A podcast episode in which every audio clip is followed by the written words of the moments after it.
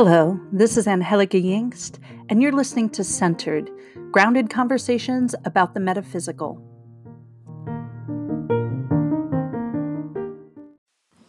Hello, and welcome to your Tarot, Earth, and Sky Medicine reading for July 2023. I am Angelica Yingst, and I am your cruise director. Please enjoy the retrogrades of Venus and Chiron this month. They're both giving you the finger out of the driver's side window. now I joke, but am I joking? Really? Because we're in cancer season. It's time to feel all the feels. So come on, get it out. Let yourself cry. You know, honestly, and, and this is just from my heart, I often think of the hard shell of cancer before I think of the gooey insides. And that's only because every cancer I've met, you know, has a pretty tough outer shell.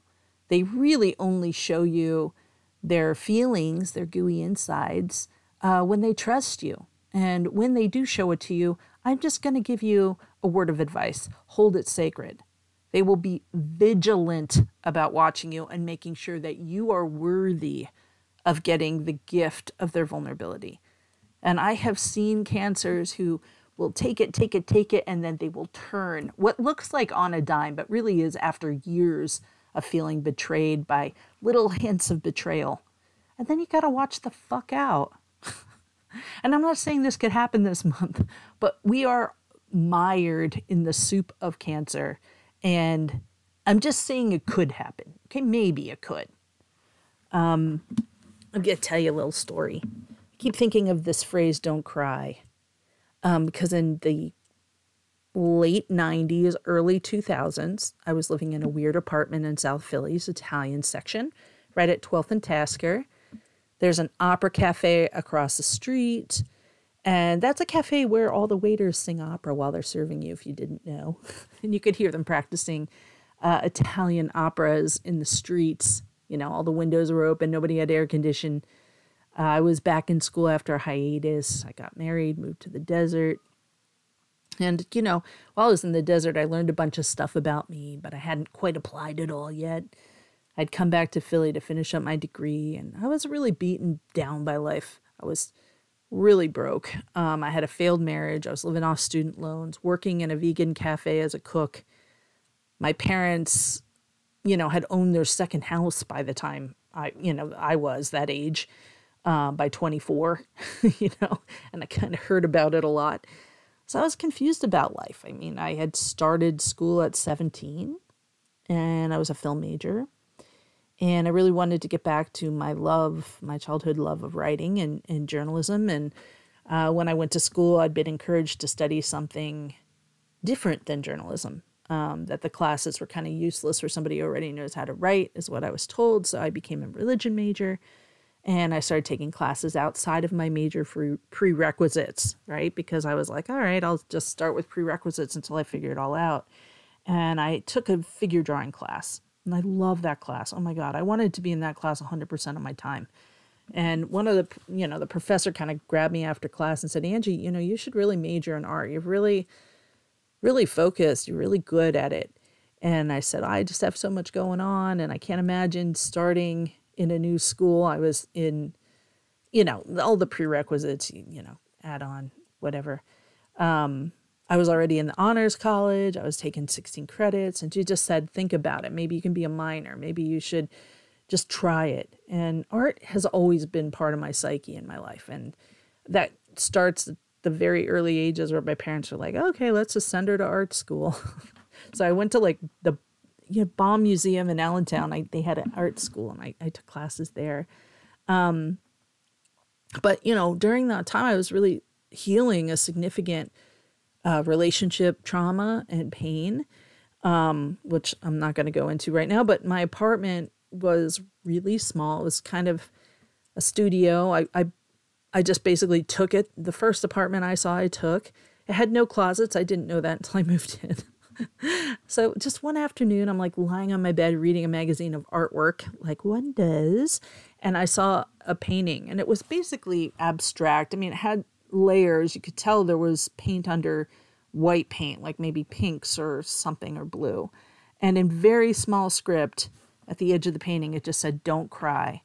And I stared at it for so long. And it was like it it took me back to my childhood when, you know, I remember squeezing my hands because I had gotten hurt and I didn't want my parents to see me cry.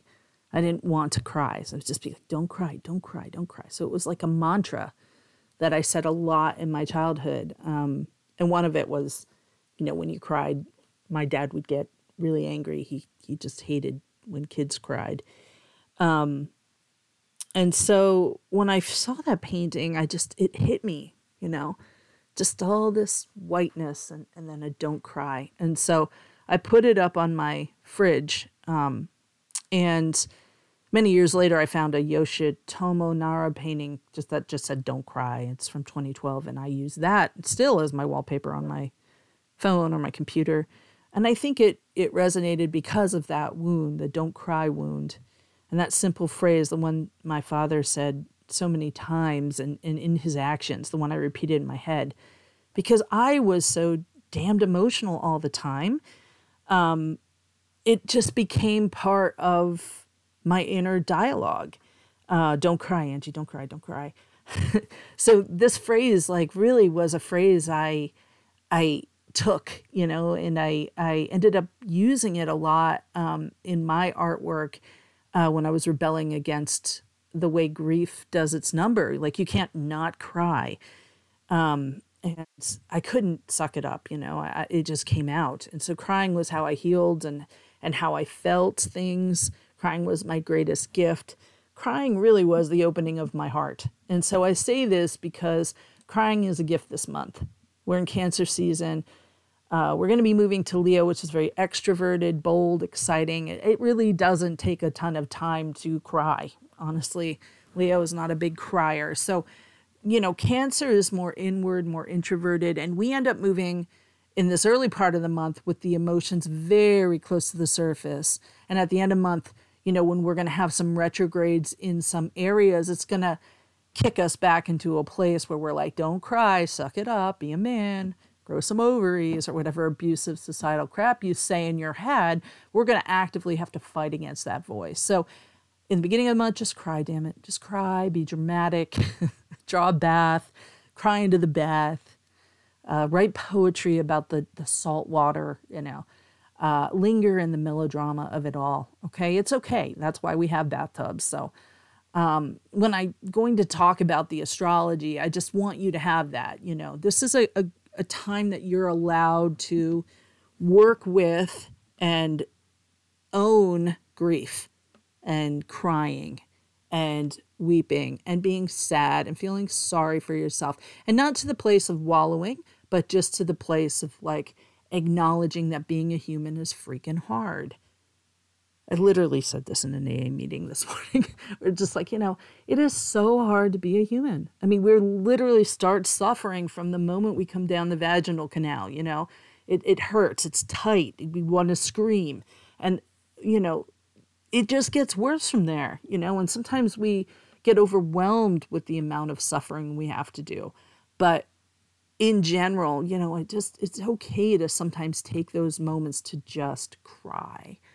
So we're not going to start that way in July actually because July starts with a Mercury cazimi in Cancer. So that's when the Mercury when Mercury and the Sun come together in alignment. And that cazimi is going to be really interesting. You're going to feel really supported with communicating well because uh, Mercury rules communication. And so the conjunction is really supported by Jupiter. And so these are really big ideas and a lot of abundance. Jupiter is a wonderfully opportunity rich uh, place, it's abundance giving, you know. So we get to experience that. And then we have a lovely full moon on the 3rd, which is in Capricorn. So one of the things about Capricorn's full moons is they tend to be around like sort of the ambitions we have, you know, so work, our hobbies. It and it kind of inspires us to work on manifestation. Um, and so that lunation is also supported by Jupiter. And of course, because Capricorn is ruled by Saturn, we're going to get that solid foundation and that, you know, structure that we might need for it.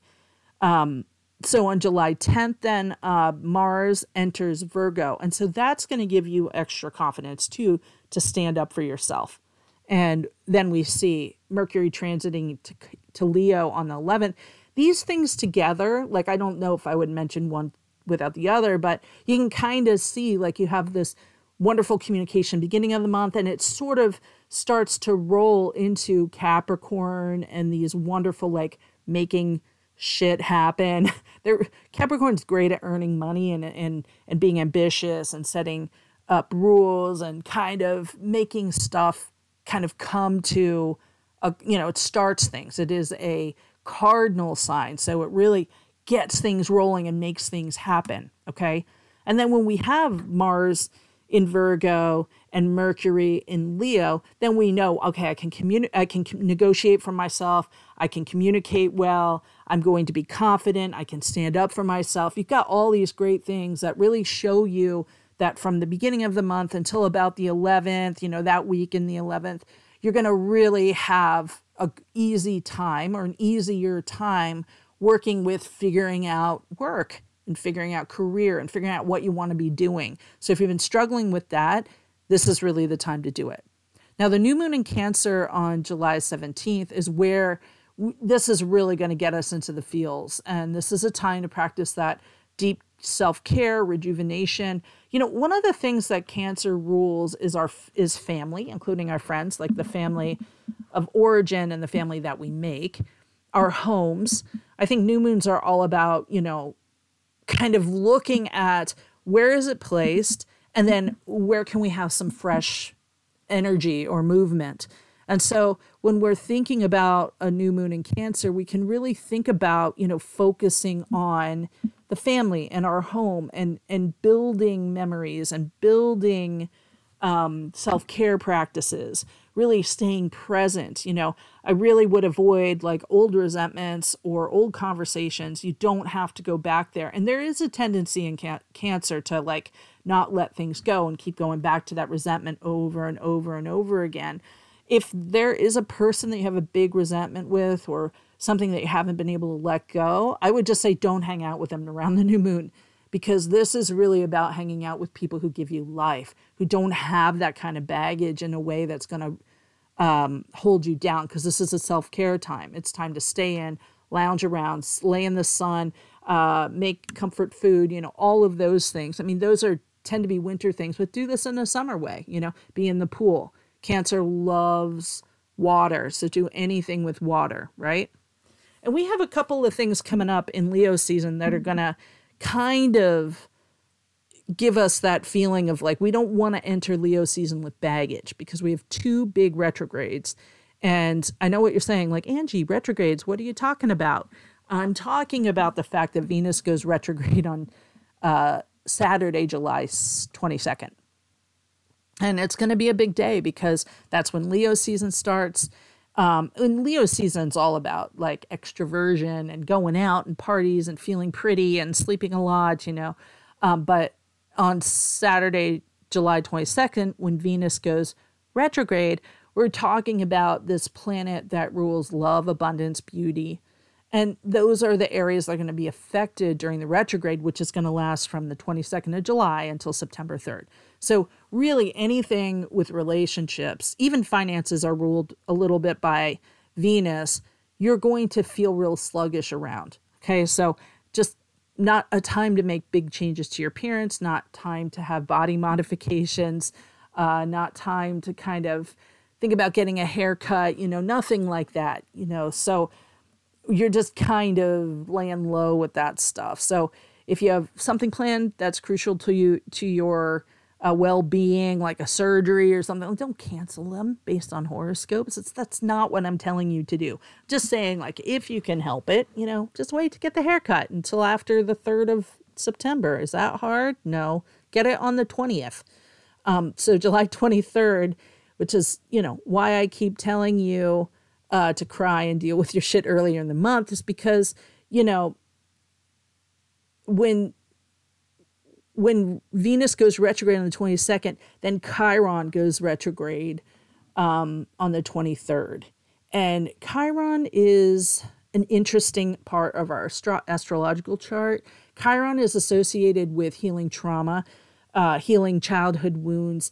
It is the comet called the Wounded Healer, and it goes retrograde starting July 23rd, and it lasts all the way to December 23rd. So this Chiron retrograde time period is a time where we can get stuck in the past, looking at healing trauma. Uh, whether you go to therapy now or feel like you know you haven't yet, uh, Chiron retrograde is a time that you should prioritize wellness and emotional well-being and emotional health. Okay, so a lot of times we talk about our physical health, we even talk about emotional health or psychic health, but do we talk about mental health as well, as much?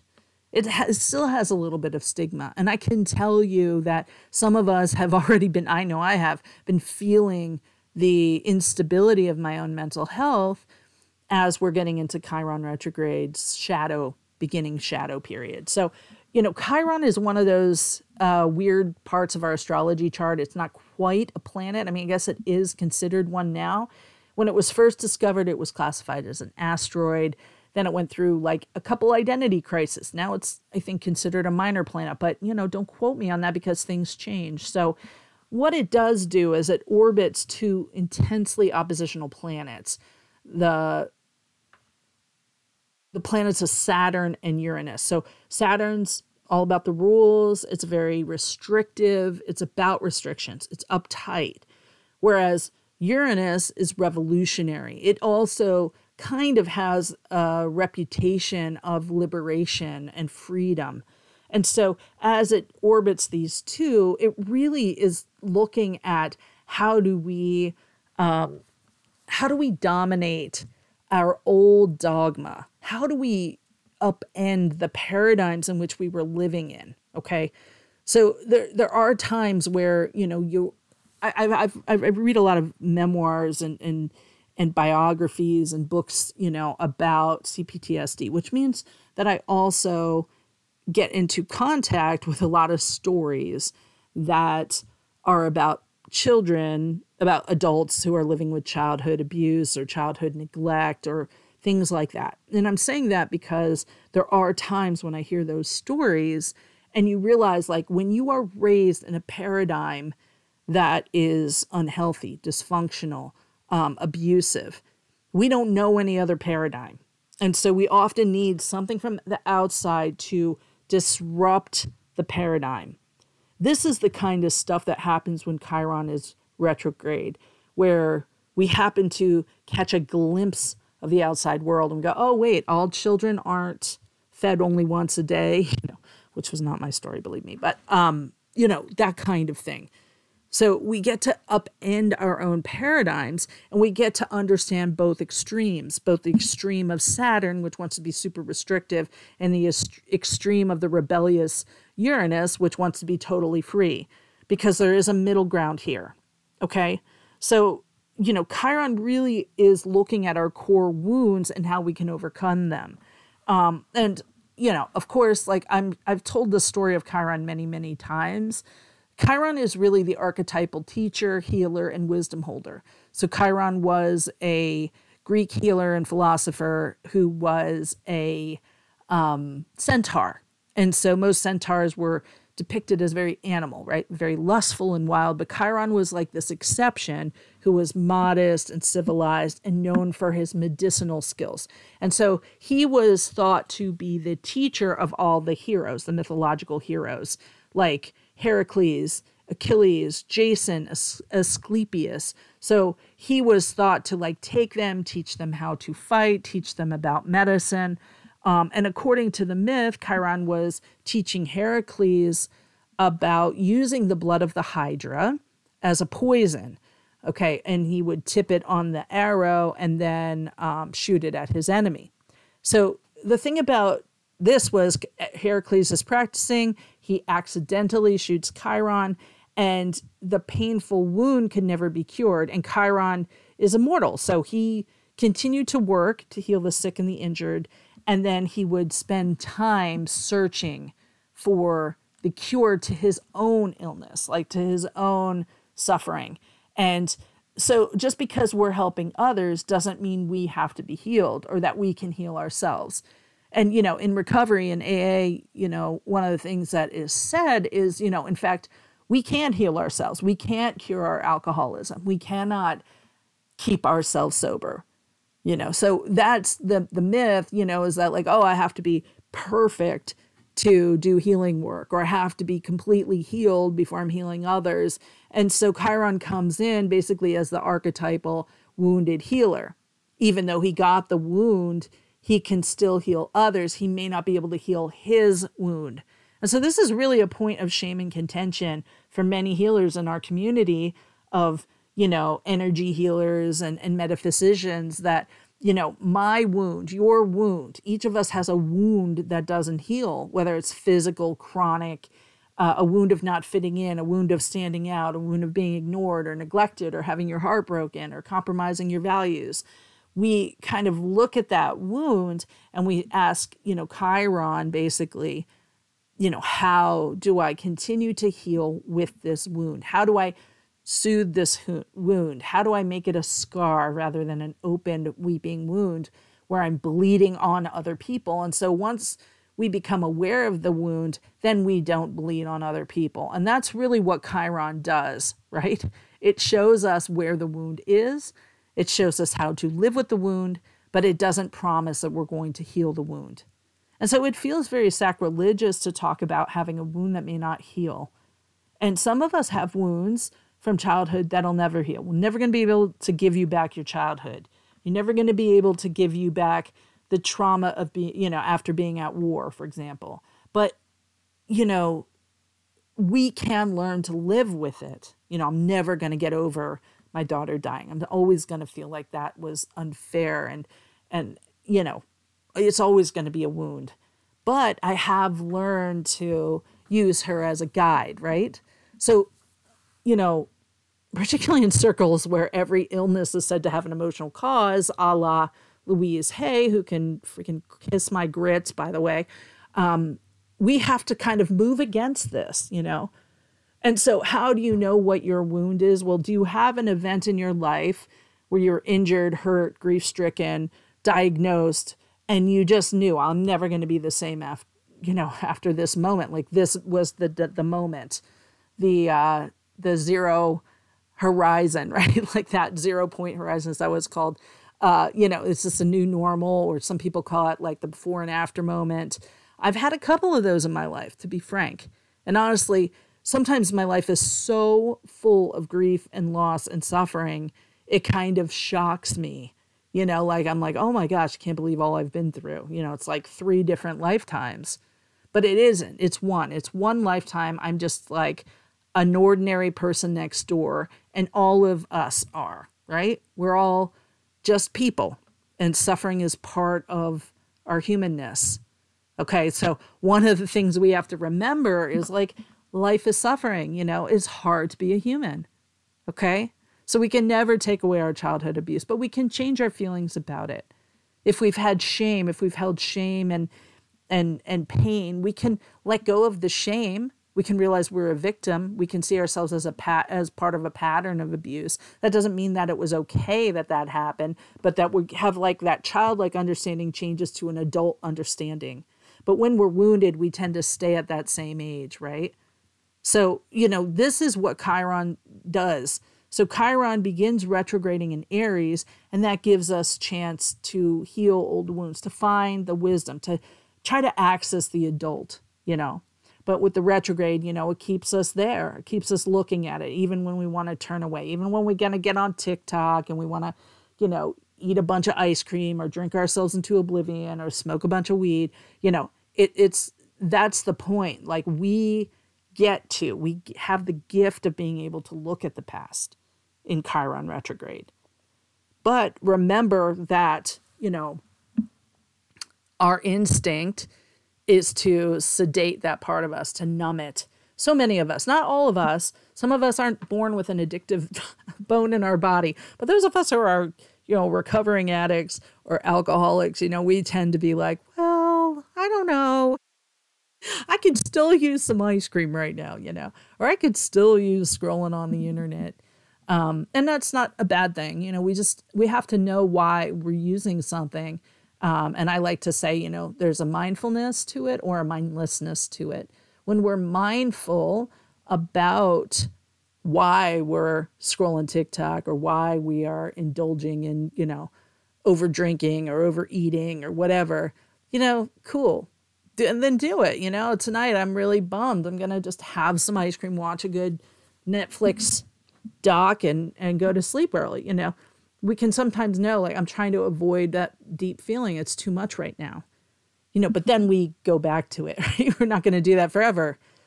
And that's the point. So, combined with Venus retrograde, this Chiron retrograde is going to be a really good time to find closure in past relationships, especially painful ones, ones that have slashed our confidence, ones in which we were injured. Okay.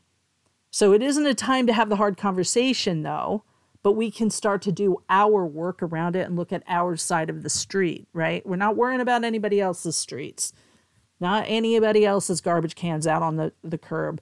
What we're looking for is cleaning up our our yard, our side of the street. So every aspect or of a planet or astrological situation is there for a reason, okay? It's not like it's like, oh no, we have a retrograde, can't do anything. No, retrogrades are there for us to do the internal work. But because we're so triggered at those times, because we can sometimes get snagged up in spiritual confusion or find some hookable places, they can be difficult because we do want to blame other people. You know, retrogrades get us, you know, we're kind of in a loop, right? It's it's an illusion that the planet's moving backwards. It's more like at a standstill from our point of view. And so we can get stuck in this storytelling.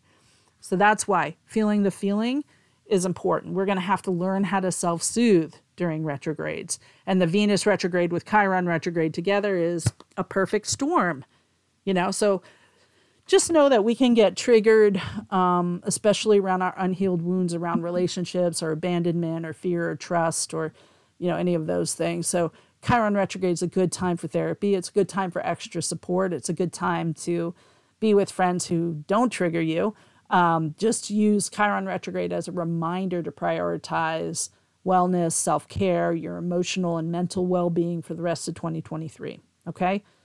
And, you know, the last thing that happens in July then is Mercury enters its home sign of Virgo on the 28th, which is really a great time to then have some communication with people. You know, this is a good time if you need to talk about stuff and it can't wait till after uh, Venus retrograde, then pick Friday, July 28th, okay? Um, like things just become easier. So, just to recap, here are your dates. Uh, we have a full moon in Capricorn on July 3rd. Mars enters Virgo July 10th. Mercury enters Leo July 11th. The new moon in, Can- in Capricorn in Cancer, sorry, is July 17th. Venus goes retrograde in Leo on the 22nd, and Leo's season begins on July 22nd. And then Chiron goes retrograde on July 23rd, and Mercury enters Virgo on the 29th. So, you know how this works. You know, I do the sky reading or the astrology, and then I kind of think about some earth medicine. And what I do is I actually pick cards, okay? Um, just to keep it really simple. So we have a wonderful card for this month. It's it's the Nine of Cups. So if you've taken my tarot class, you know this is the called the wish fulfillment card. While others call it the wish fulfillment curse, I call it the wish fulfillment card. Uh, it is what it is. Um, basically, this is the card that says, "What do you want? I'm your genie. You know, I I will answer." I will give you whatever you want. Just ask for it. But like the genie, there's always a twist, okay? There's always a little bit of trickster energy in in getting asking for something. So um you know, I kind of say like it's like calling Postmates for your dreams, but what do you really want? I mean, really, really want? Is it a thing, a person, a job, a car, a sweater? Is it a feeling or a sense of well being or contentment or peace? Or healing. Every triumph card has a little bit of challenge, and every challenge card has a little bit of triumph. And in this one, it's about aligning your wishes and intentions for the thing that is your highest good. So it's kind of like King Midas wishing for everything he touched to turn to gold. You know, you quickly die from that. okay? No food. You can't eat food. The second it touches your lips, it turns into gold. You can't eat. You know, you can't have partnerships. You can't have intimacy.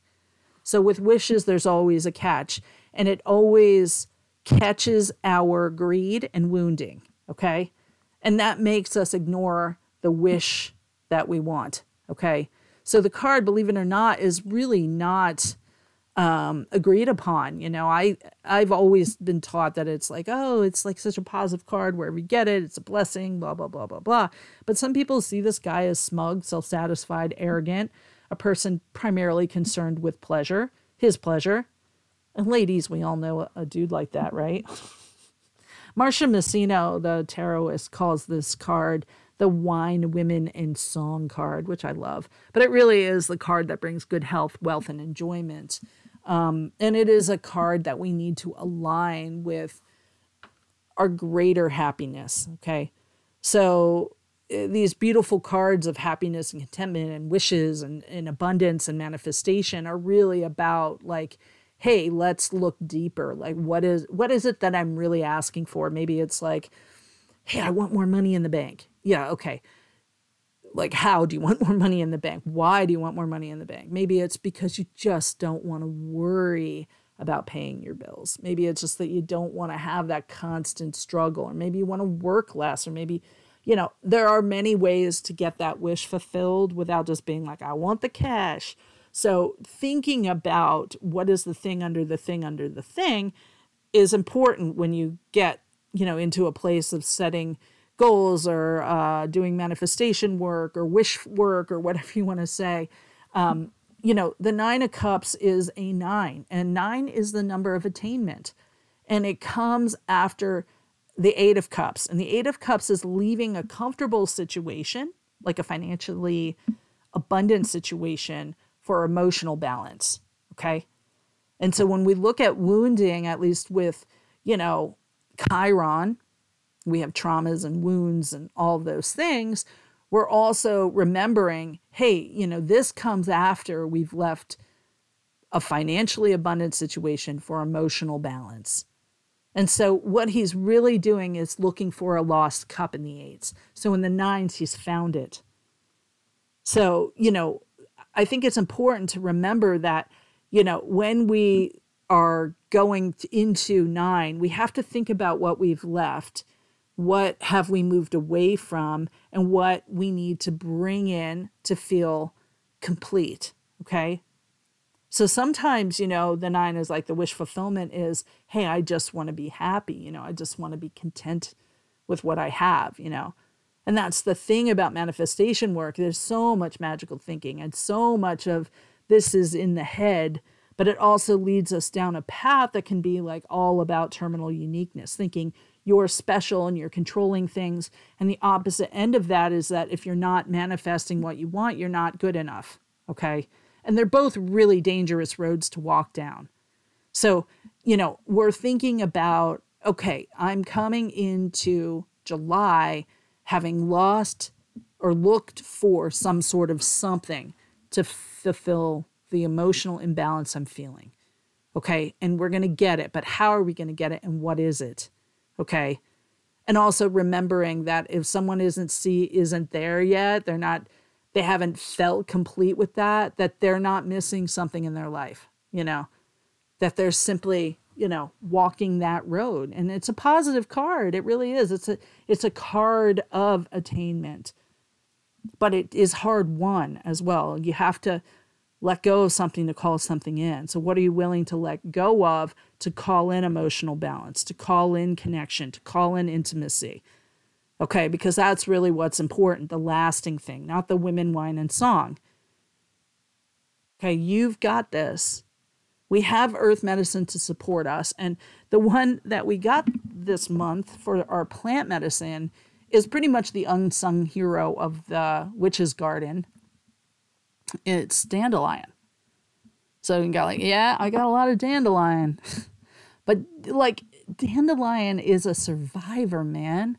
Found in nearly every corner of the world, dandelion has been used for thousands and thousands of years by humans. We label it now as a weed, but that's really just a term of abuse, and it's a matter of perspective. So, you know, I, I just think weed is such a useless word when you're talking about plant medicine because literally the best plant medicine are weeds. You know, they they last. Dandelion is one of the most versatile and humble, humble healers that we have. It is that every single part of the dandelion can be used from the root to the flower. And it has been. So, you know, if you're going to collect dandelions out of your yard, don't spray. Like, just don't use weed killer or whatever you use. I mean, just you can't eat the leaves. It's so delicate. All of your plants are, you know, it's it's just obvious. Obvious. It's not like you're going to get it out of the plant and the root and all those things. Okay, but let's talk about it. Leaves you can eat raw, f- fried, steamed, blanched. Flowers raw, fried. They're used to make wine. Roots can be used dried, ground, roasted. They make an excellent coffee substitute, which I use when I'm off coffee, which I'm not right now. So I'm still drinking coffee. Um, it's an excellent stimulant to the digestive system, to urinary organs. It can make a tincture from the tops or the roots. All parts of the plant contain this bitter, milky juice, which you probably noticed if you've ever pulled uh, like cut a, a, dandelion or be given a dandelion, you have that little milky stuff that's called latex. And that's the part that has a lot of the medicinal properties. When it's combined with citrus, the flowers are used to make dandelion wine. It's also one of the traditional ingredients in root beer, if you didn't know that. These are the vitamins it's abundant in A, C, K. It's a good source of calcium, potassium, iron, manganese. And magically, we know that dandelion has so many cool little magical superstitions like blowing the dandelion puff, you know, the seeds carrying a wish for you, or uh, doing a dandelion bloom under your chin. And if it's yellow, it means you'll be rich one day. Um, and th- those legends, like they go all the way back to medieval times. Um, so, you know, in Maud Grieve's A Modern Herbal, you can use dandelion for curing warts, for digestion. You can use it for liver issues. You can use it for teas, um, for psychic abilities. Scott Cunningham says that you can use it for divination and prophetic dreaming. And I found that in a number of sources that uh, dandelion is used for some of that um, psychic work. Um, so in some magical belief systems, dandelion is associated with growth and transformation because the dandelion flowers turn into hundreds of seeds waiting to travel around the world. Um, and so there is a connection there magically with moving on. If you got a bad habit to get rid of, um, you can associate with the dandelion puff and then blow it away from you. Um, you can say your prayers into it and let the prayers be carried by the wind um, with the dandelion puff. Um, because they're so resilient, they represent strength and our ability to overcome adversity. And in some magical traditions, they're associated with the goddess Aphrodite because of her connection to bees. Um, and in others, the plant is connected with the underworld and the association with the goddess Hecate. So if you've got dandelions popping up everywhere and you don't know what to do with them, you can gather the dandelion roots um, and and use all parts of it. So first of all, Weeding dandelions uh, can be difficult. They have long, tenacious roots. So you have to get, like, there's almost, I don't know if you've ever seen it, but it's like a long um, tool with like a prong at the end. That's really for, for picking dandelions. So um, part of their medicine is that they're tenacious, you know, and they're strong and they're resilient. So, um, you know, the ability to, to persevere comes with dandelions. So, to make dandelion root tea, you just basically gather some of the dandelion roots. So you either use a small shovel to slice the dirt around the root and then pull it out and you loosen the soil before trying to pull it out of the earth. And then, you know, sometimes if it's a little wet, it's easier. Like we had a really dry spell, it was really hard to dig into the earth. So, you know, now that we've had some rain, it would be easier. So, um, if you're going to use it for uh, juice or for tea or whatever, uh, you trim the leaves off the root. And of course, you can use the leaves. You can use them for steaming. They, they can be used like greens, like kale or um, collards or whatever. But um, or you can use them in just a salad. Um, they're a little bitter because of that latex. Um, that just makes it a little bitter. But uh, some people love it. Um, I struggle with eating dandelion roots. Like I I struggle. I sometimes will juice them and that I will mix with, you know, more sweet juices that will kind of cut the bitterness. But remember to clean the roots really, really well. It's going to be super dirty, obviously, full of soil. So I put them in strainers, remove all the dirt and soil, pick off the fibrous, stringy bits, rinse them again, and then I roast the roots. So I put them in a roasting pan or on a cookie sheet at like 355 for 40 minutes. If you want it quicker, you can put it in a cast iron skillet on medium heat and just roast them until they turn dark brown. And then get your tea kettle going. Um, and I use like smoky quartz gem water um, because they it connects with like grounding and roots. Um, so I will pour it over some of the roots. Sometimes I use cinnamon stick or cardamom pod. A lot of times I just use dandelion root and it tastes a little like coffee. So you can put them in a tea strainer. Um, you can put them in a tree, teapot and then just strain it as you're pouring it out. It's up to you, really. Um, and uh, I just love it. You can also just buy dandel- roasted dandelion root. It makes an amazing tea. Uh, it's great, like with any kind of coffee. Like if you like coffee, you'll like it. Um, and it really it doesn't taste like coffee, but it has a similar kind of earthy uh, feeling to it. So when when I work with um, my shamanic approaches class at Hibiscus Moon, I offered like um, a recipe for um, roasted dandelion root tea, and a lot of people tried it for the first time, and they really loved it. You know, and I think it, it is such a good one. Um, for the stone medicine, it was really interesting. Just randomly, we had three blue stones come up, um, which really are activating the psychic channel and the throat chakra. So the first one is turquoise. It's probably one of the oldest stones in man's history. We see it um, as a talisman for shaman and kings and warriors. It's really a stone of protection, even though it's blue. And I know you're going like, Angie, I thought protective stones were black. Well, turquoise is one of those ones that is very protective, which is why it was used so often and why we see it a lot um, all over the place. The name turquoise is actually derived from the French uh, pierre turquoise, uh, meaning the Turkish stone. So that's because the trade routes that brought turquoise to Europe from the mines of Central Asia were brought through Turkey. And the Venetian merchants often purchased the stones in Turkish b- bazaars. So uh, for thousands of years. Turquoise has spanned all cultures, and it is really prized as a symbol of wisdom and nobility and immortality. So we see it in ancient Egypt, the Persians, the Chinese, the Aztecs, and the Incans and Native North Americans. It was used as adornment for luck and power and protection. So we have turquoise beads that date back to 5000 BCE. Um, that have been found in Iraq, and the Egyptians were mining the stones in the Sinai uh, at 3200 BCE. So the death, the death mask of Tutankhamun, which was King Tut, was studded with turquoise, as are the mosaic masks that were dedicated to the gods um, and the inlaid skulls for uh, Montezuma, the last ruler of the Aztecs.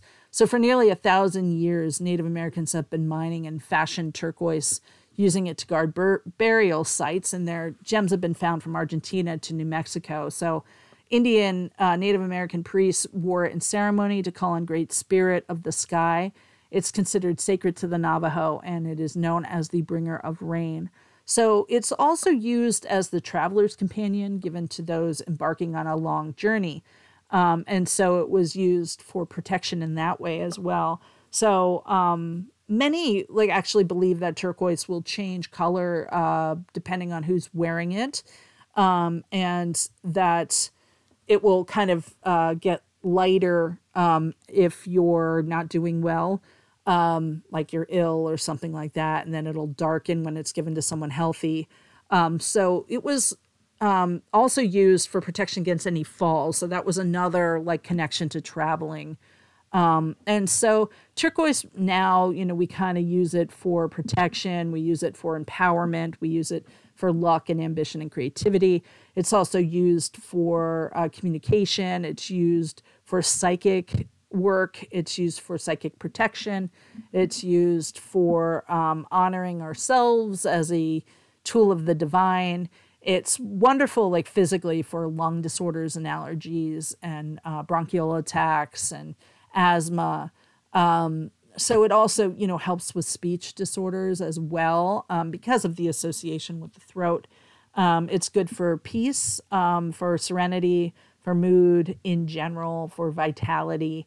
Um, so we use it a lot though for dispelling negative energy. It's great as like a double, it does double duty in that way.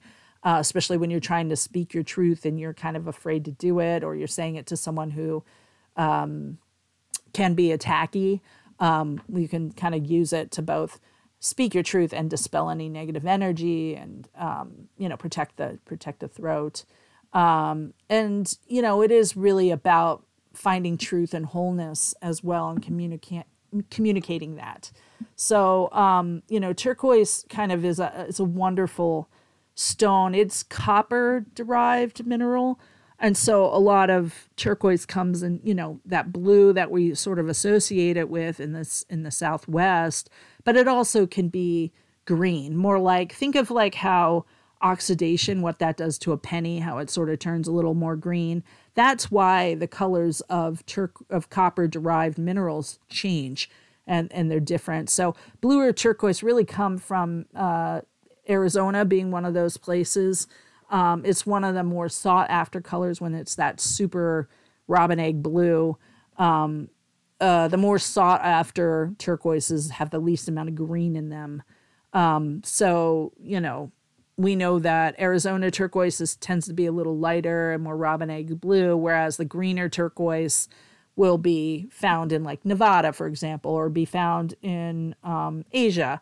And due to like mines being depleted, authentic turquoise is, is a lot rarer, a lot harder to find, and it makes it incredibly expensive.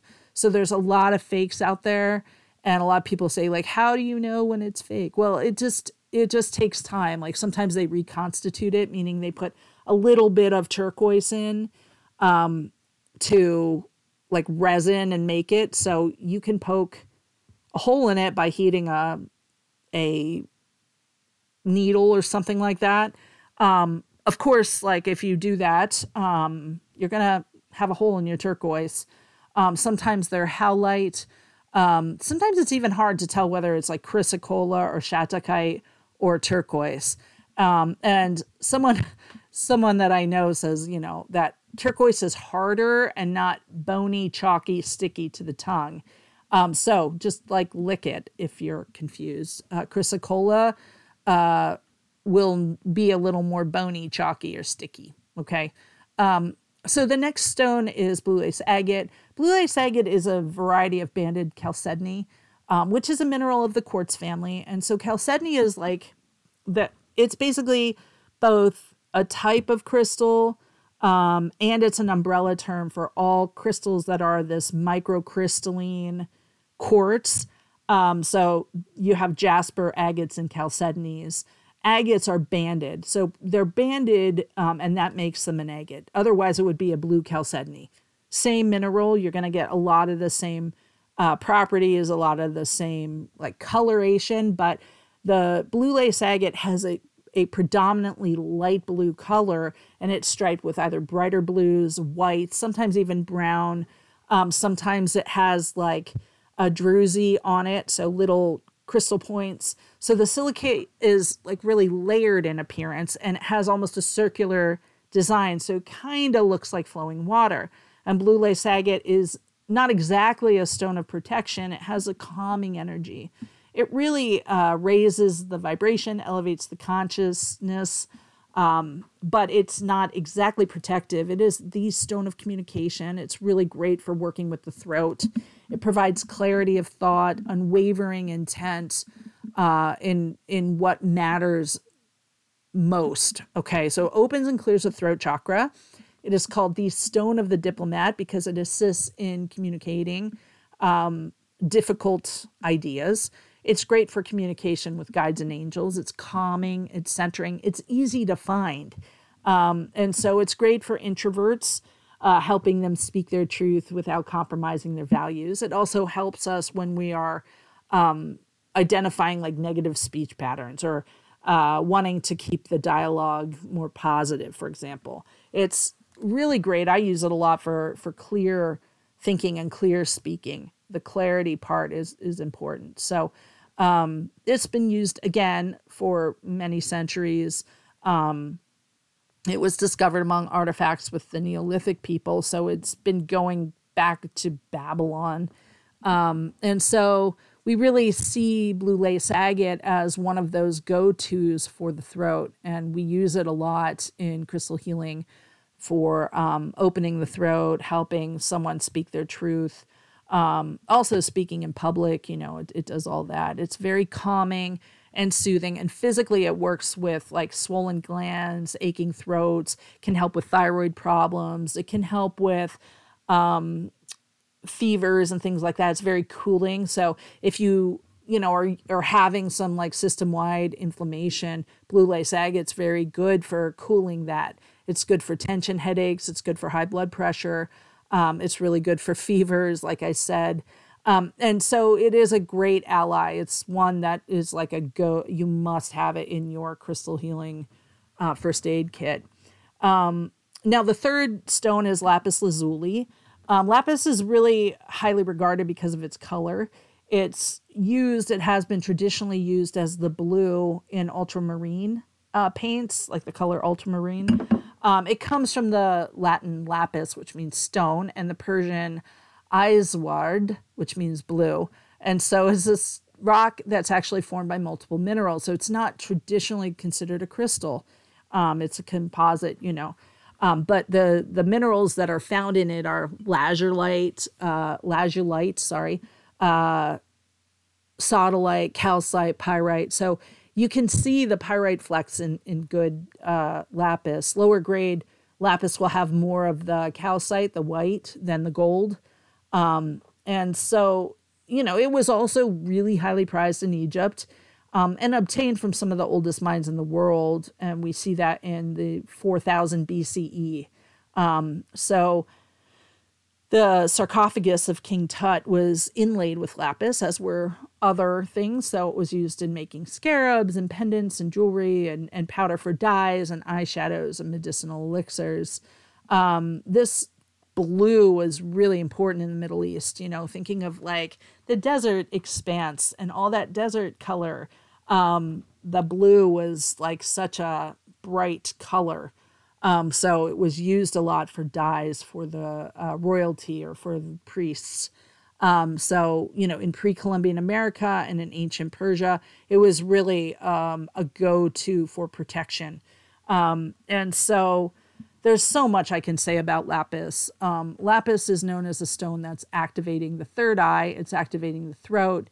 Um, it has pyrite and calcite in it, and it is great for thought, memory, clarity, learning. It's a stone of self knowledge, it's a stone of meditation.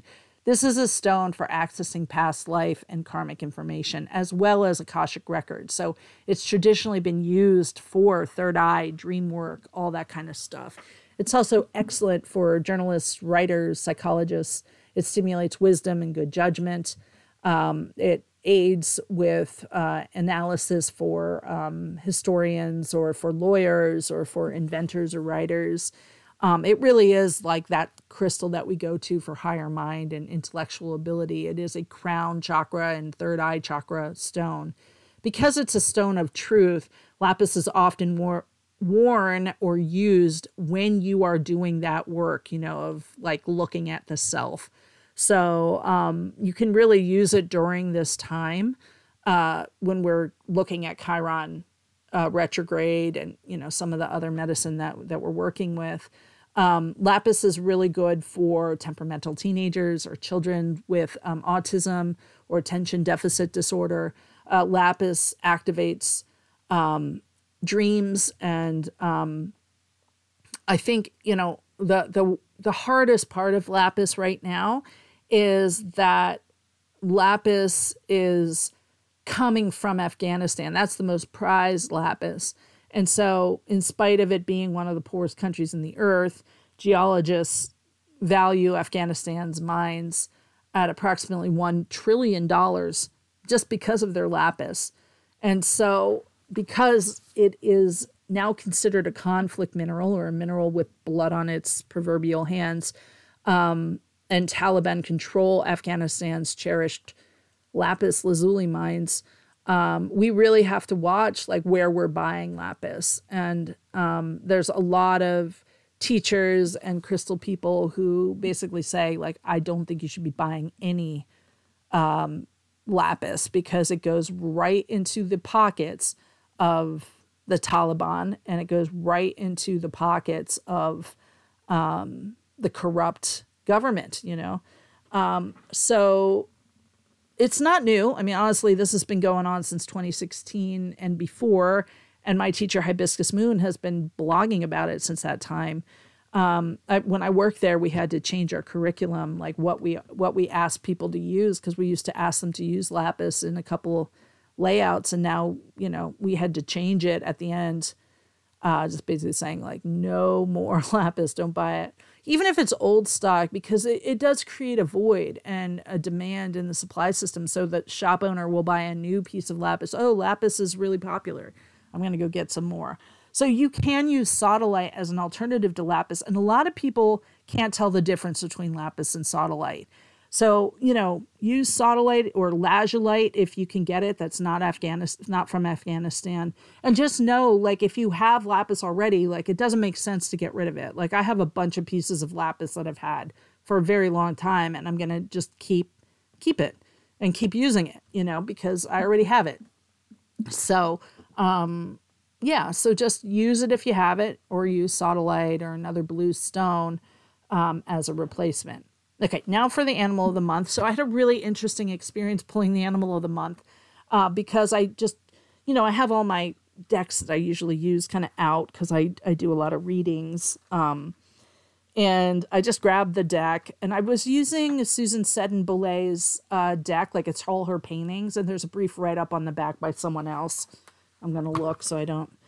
Uh, no, it doesn't say who they're from, who wrote them. Who knows? Um, oh, text by John Nagiecki. Na- Nagiecki. Um, anyway, it doesn't matter. Uh, there's no like card back. Okay. The back is like the writing about the animal and the front is the painting. So I always close my eyes when I shuffle this deck. So I closed it and I just shuffled, shuffled, shuffled till I had a jumper, which honestly was pretty soon into to shuffling. And turns out I grabbed a goddess deck because they look very similar when they're not in their boxes. And so the card that came up was Isis Osiris, and the gorgeous image on the front was like grieving Isis holding Osiris. And you know, because we're in our fields right now in Cancer, I felt like we really, I really had to mention this. So in ancient Egypt, Isis was among the oldest of the goddesses, and she's the mother goddess, the giver of life. She's also considered a lunar goddess who gives birth to the sun, and she is the goddess of medicine and wisdom. And so Osiris is her brother and her husband. So when Osiris was murdered by her brother Set, Isis searched for and found Osiris, revived him, and conceived their son Horus. Okay.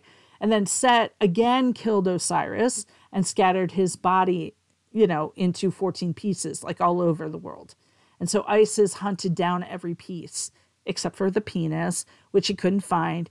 And in order, she gave each piece a proper burial. And so she becomes the goddess for burial and, and death rites. And Isis is a universal goddess, meaning she represents all aspects of womanness from uh, maiden, mother, and crone. So her cults in the Mediterranean really transcended Egypt, and Isis became a goddess cult in and of herself because she overcame death itself, you know.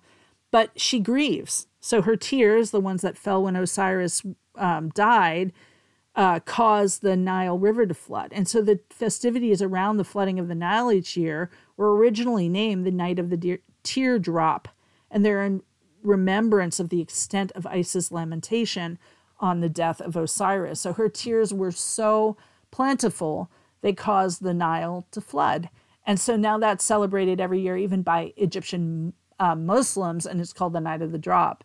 And so Isis in many New Age and spiritual circles is seen as a spirit guide or an ascended master as the one for rebirth and reincarnation. And so, as such, she is a guide for understanding one's own past lives. And that came up, and I felt like it was maybe an important part of Chiron's healing is looking at early parts of our life or looking at times where we felt like we died in some way, you know.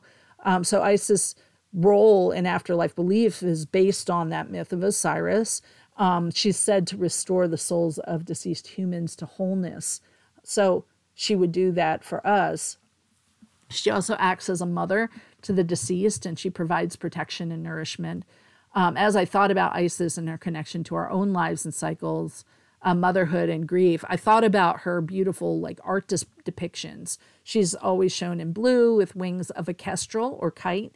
And as an aside, you know, so many of her images, the images of Isis and her son Horus, and then her mourning Osiris, um, became part of the art iconography of the Virgin Mary. And so you see some of these Isis pictures in the different cults in the Mediterranean that followed her. Um, they became like Marian cults or cults of the Virgin Mary um, that like kind of changed Osiris to Jesus and Mary, no Isis to Mary. And a lot of the Isis cults were very sexual based, sexually based, whereas that's like the opposite of Mary. But in the same token, it's really interesting when you start looking at the iconography of Isis, you'll see a lot of similar postures as the Virgin Mary. Um, and that's partially, you know, that's that's by design because they were trying to bring those uh, who believed in the different small religions, like the Isis followers and you know other followers of the Hellenistic pantheon, um, they would kind of like try to bring them in so they would make that story sound more hero focused or more like Isis. Like, oh, see, you know, Mary is like Isis. Mary is Isis. You know, it would like kind of be like, oh, it's kind of a similar story. No, it really is the same thing. You know, so um, they could get more Christians, you know. So going back to the wings of Isis, though, when I first saw Isis with wings, I immediately wanted to know what bird they were representing. Um, for some reason, I I had an idea of what it was, and it wasn't what I thought. I mean, it's a black kite. And the reason is because black kites have a cry that sounds very similar to a woman screaming or crying. Um, and that sounded to in ancient Egyptians like the wailing, lamenting women uh, who grieve, you know. So um, it may have also been that the kites scavenging um, was sort of like Isis scavenging for her own husband's body. Um, so, uh, whatever, you know, Isis's wings are uh, the means by which she renews life into Osiris, and they are also part of her protective element. So I'm saying that because um, you know I think she she might show up in our journey this month um, because while we're not working with kite and we're not working with kestrel, um, we are going to work with some of the ideas that Isis carries forth. Um, so her protection is is going to be important, but uh, part of her medicine is um, fortune telling. It's um, psychic work. It's spirituality in its past life work, and we're going to work with the past life idea in our journey this month, but we're going to be working with a different animal guide. We actually, I actually pulled heron um, when I actually got the animal deck. um, so Great Blue Heron is um, an interesting guide. We've worked with uh, Great Blue Heron in, in 2021. And again, we're going to work with heron um, to go into the upper world. Now, in ancient Egypt, heron is actually one of the first transformers of the soul after death. It's seen in the fields when the Nile begins to flood, so it's associated with renewed life and fertility. Um, herons are in a group of birds called waders, and they're birds of the marshlands and shallow waters. So they're a member of the stork family, um, but they're different than, you know, st- there's storks, there's herons, there's egrets, you know. Um, these large birds are really distinctive in appearance because of their blue feathers, which range from like a slate gray to a deep blue, and they have long, thin legs and long necks and sharp bills. And those who work with great blue heron can use those features to their benefit. So, legs can help one ground and explore the earth, and they really balance beautifully. They have an ability to progress and evolve.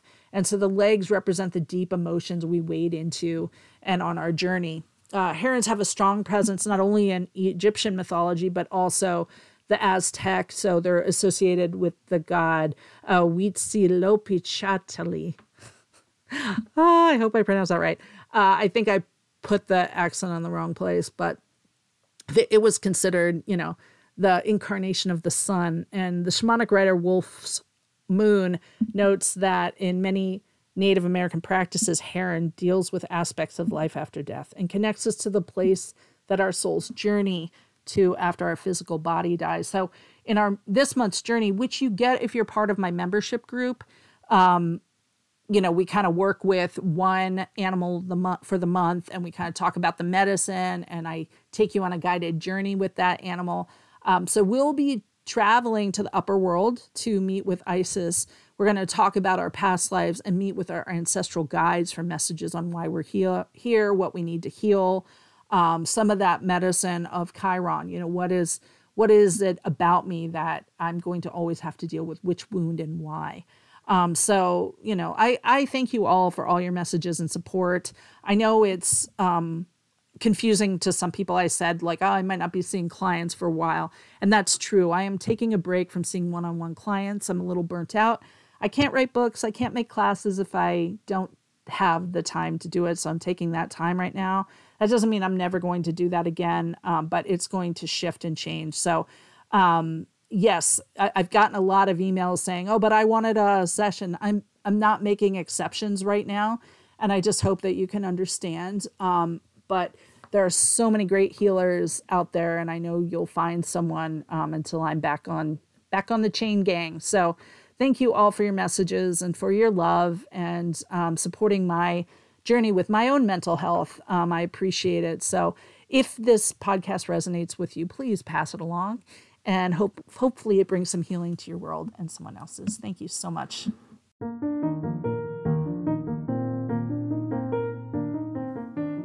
Thanks for listening to Centered with me, Angie Yingst. If you'd like to send me a question or comment about this show or any shows, you can send them to Angie at themoonandstone.com.